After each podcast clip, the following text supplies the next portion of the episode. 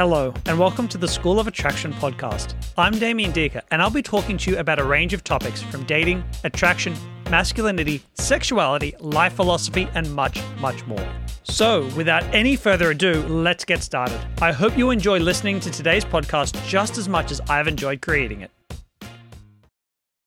A few weeks ago, I was running a coaching session with a small group of guys, and one of the guys on paper was just a really good catch for women. He was a good looking guy, he was a doctor, uh, he recently moved here, and yeah, he just he had plenty to give.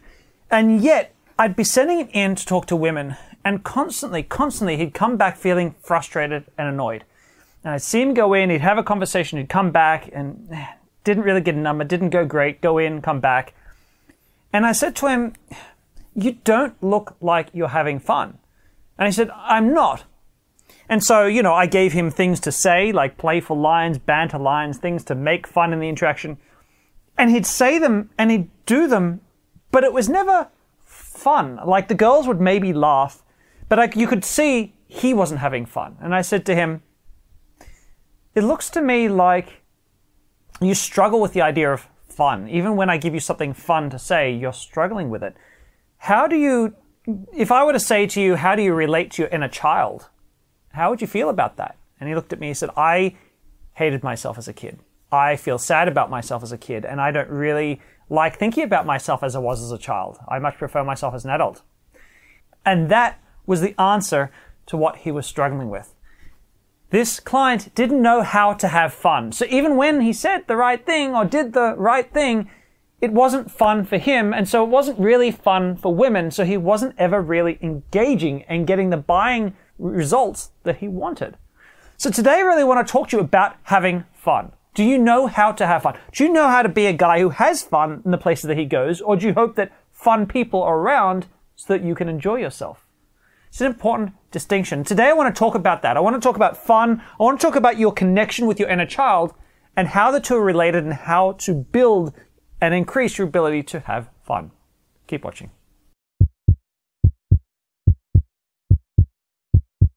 I want to start this video by saying I'm not talking about how to entertain women. Today's video is not about how to entertain women.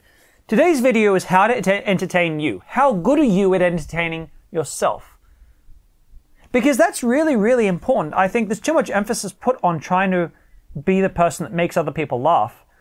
But really, I don't do that either. I'm not ever trying to make women laugh. I'm trying to make me laugh. Recently, I've been going to salsa classes, and I'm not that great at salsa yet, but I force myself to go every Friday night to social salsa nights, so nights held at a club full of social salsa dancers, to practice social dancing. And I'm not very good, so when I go and I dance with women, I'm you know not doing a great dancing job yet. I hope to be great one day. That day is not today. But what I do is I make sure that I'm having fun. Even though I'm not good, even though I'm making mistakes, even though I'm doing dumb stuff and sometimes losing my timing, I'm having fun. I'm laughing about it. I'll, I'll make some jokes about what's happening. You know, I'm clearly enjoying myself while dancing with these women, even though I'm not great yet. And the result is that people, not just the women, but because I'm having fun, people in the salsa environment are wanting to hang out.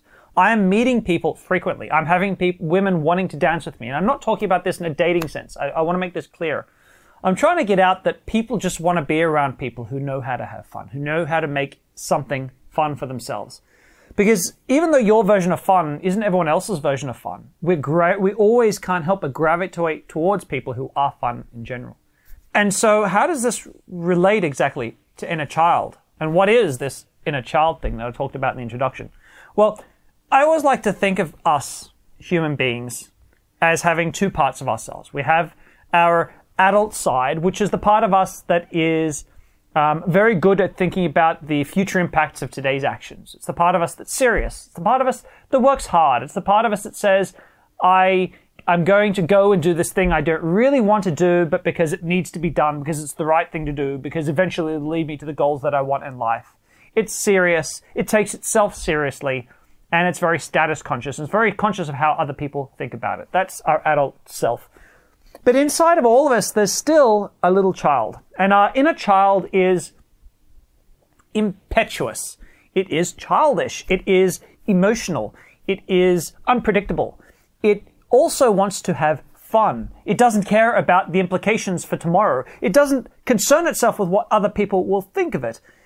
But because of that, it's able to have fun. Because fun shouldn't require other people's approval to exist. Fun is fun all of itself.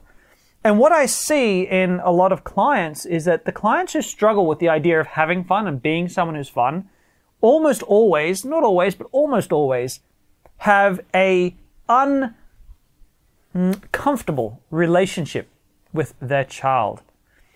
Unfortunately, this is a result of the society in which we live. We live in a society that tries to push down and suppress our inner child. It tells us there's no place for that in the real world.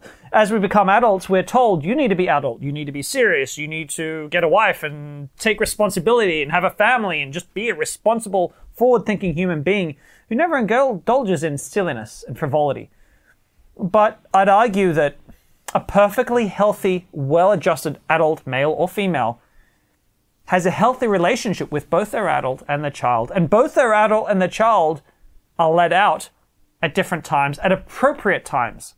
So, for example, when I'm making videos, when I'm doing my work, when I'm doing serious things in my life, my child is down. My child is not active. But when I go to salsa, if I go out with friends to have a good night out, my child is out. He's ready to play. He's, he's allowed out of his box to be impetuous and silly and sometimes irresponsible, not majorly. There's still some sort of a, an adult watching over. But basically, he's out and free to play and have fun and be childhood Damien.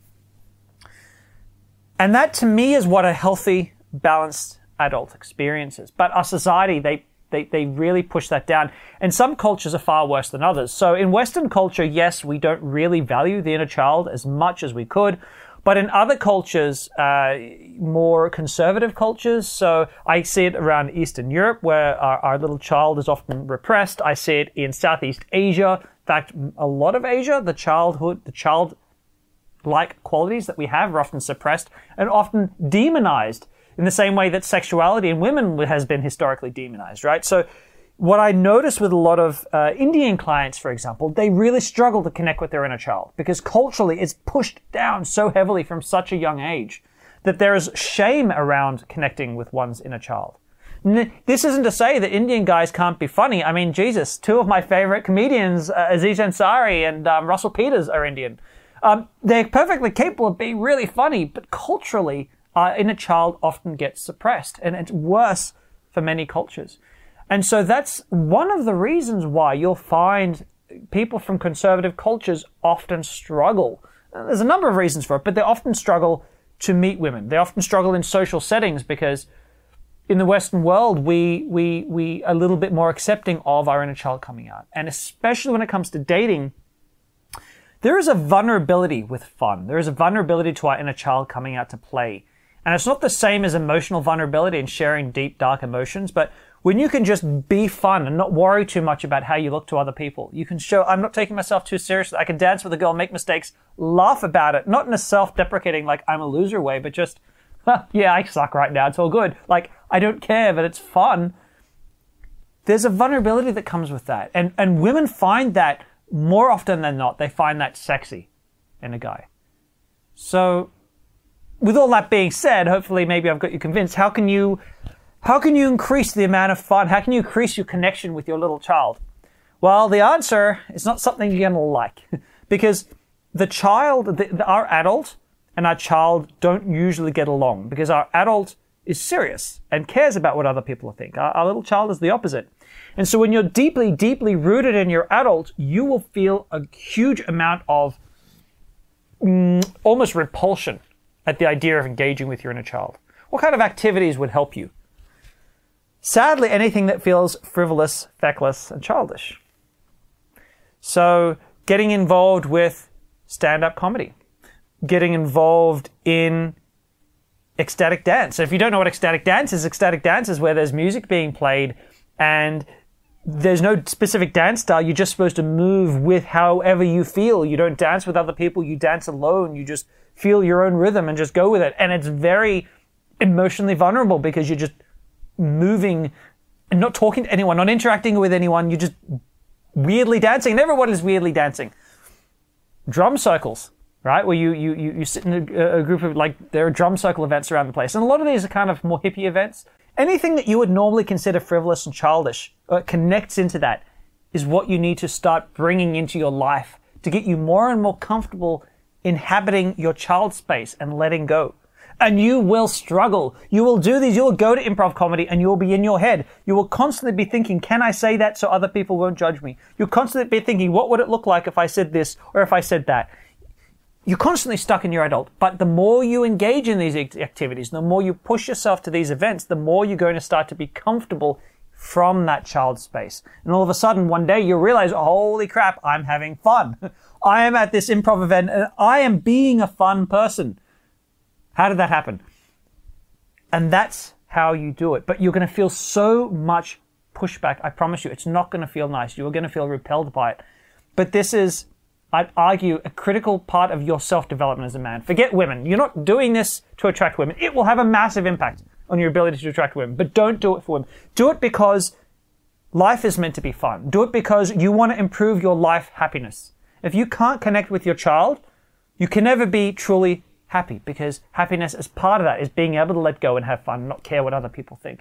And if you can't do that, life is always going to be that little bit too serious for you.